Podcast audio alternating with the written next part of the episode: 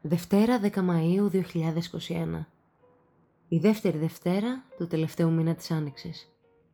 Ο τρισίλαβός μου Μάιος που του έλαχε και φέτος να κρύβει κάτω από τα πέταλα των λουλουδιών τα παράπονα των χρωμάτων λίγο προτού να τα πάρει μαζί του και αυτό το καλοκαίρι για να τα ξεθοριάσει επιπόλαια με τη διαβρωτική αλμύρα και το εγκαυματικό φως.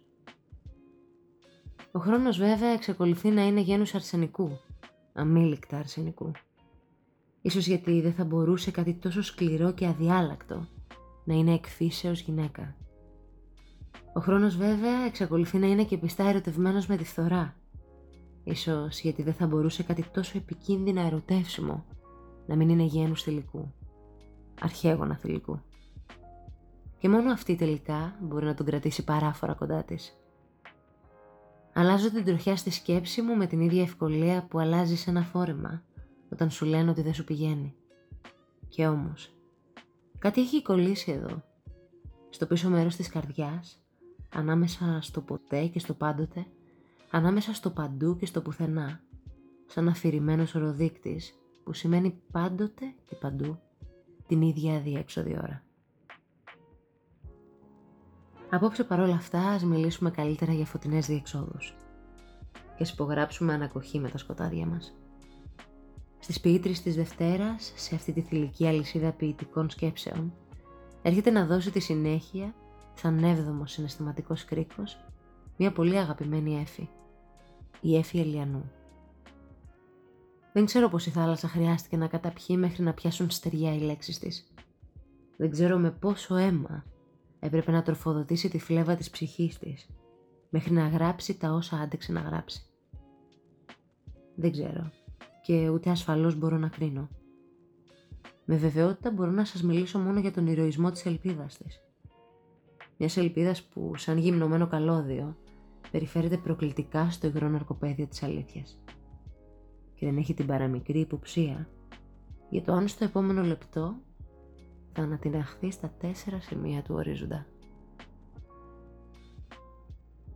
Η ποίηση της Εύση Ελιανού μοιάζει να ανοίγει μικρά ηλιόλουστα παράθυρα σε τείχους που γνώρισαν μόνο παγωμένες σκιές και τσιμέντο. Ο πόνος που γίνεται έκφραση, το παρελθόν που ατενίζει το μέλλον, το τίποτα που ονειρεύεται να γίνει τα πάντα. Υπό αυτές τις φωτοσκιάσεις πετάει ανεπιφύλακτα ολόκληρη την ύπαρξή της στο χαρτί και το ίδιο ανεπιφύλακτα την αφήνει να ματώσει εκεί επάνω. Και εσύ δεν ξέρεις αν βλέπεις το δικό σου όνειρο ή το όνειρο που βλέπει ένα άλλο όνειρο δικό σου. Η Έφη Ανού γεννήθηκε το 1924 στην Ανδρίτσα του νομού Ηλίας. Σπούδασε στο τμήμα Φιλολογίας της Φιλοσοφικής Σχολής του Πανεπιστημίου Αθηνών και στο Εθνικό Οδείο, από το οποίο έλαβε δίπλωμα βιολιού. Πρωτοεμφανίστηκε στα της λογοτεχνίας το 1952, όταν ήταν 28 ετών, με την ποιητική συλλογή τραγούδια του Μαύρου Καπετάνιου και της Ηλιογέννητης. Υπήρξε μέλος της Εθνικής Εταιρείας Ελλήνων Λογοτεχνών και της Γυναικείας Λογοτεχνικής Συντροφιάς. Το 1993 απεβίωσε σε ηλικία 69 ετών, έχοντας καταγράψει με αισθαντική λυρικότητα τη δική της στάθμη στο βαρομετρικό της ποίησης. Ο Νίκος Καζαντζάκης, σε αλληλογραφία που είχε με την Έφη Ελιανού, σε ένα γράμμα του στις 20 Ιουνίου του 1952, της γράφει «Με χαρά και συγκίνηση έλαβα και διάβασα το βιβλίο σας. Μου άρεσε πολύ ο υψηλός τόνος, η αρτιότητα του στίχου και της γλώσσας, η υπερηφάνεια της ψυχής. Μεγάλες, σπάνιες στην εποχή μας αρετές, μα θα περιμένω το δεύτερο και προπάντων το τρίτο έργο σας για να αρτιωθεί η κρίση μου, να μαντέψω ως πού μπορείτε να φτάσετε. Καρπίστε τις αρετές που έχετε, ξεχάστε ό,τι έχετε γράψει, προσπαθήστε να ανανεώνεστε κάθε μέρα. Ο άνθρωπος δεν μένει ποτέ ακίνητος.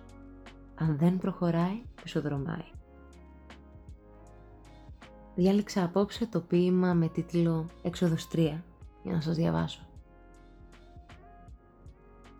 Για να σε φτάσει ο σιωπηλός σχηματισμός της αγάπης μου, θα πρέπει πρώτα να σχίσω με τα νύχια το δέρμα μου και τη σκουριά να πετάξω από πάνω μου, τόσα που εστίβαξαν χρόνια. Ατελείωτες ήταν της μοναξιάς οι νύχτες μου και οι μέρες της βάρδιάς μου. Αγρύπνησα πολύ κλεισμένη στα τείχη που είχε νυψώσει αόρατη η αγάπη σου τριγύρω μου. Γι' αυτό λοιπόν πλανήθηκα σε ερημικές βουνοκορφές και από ψηλά τον έβλεπα τον κόσμο. Σύννεφο μες στην καταιγίδα.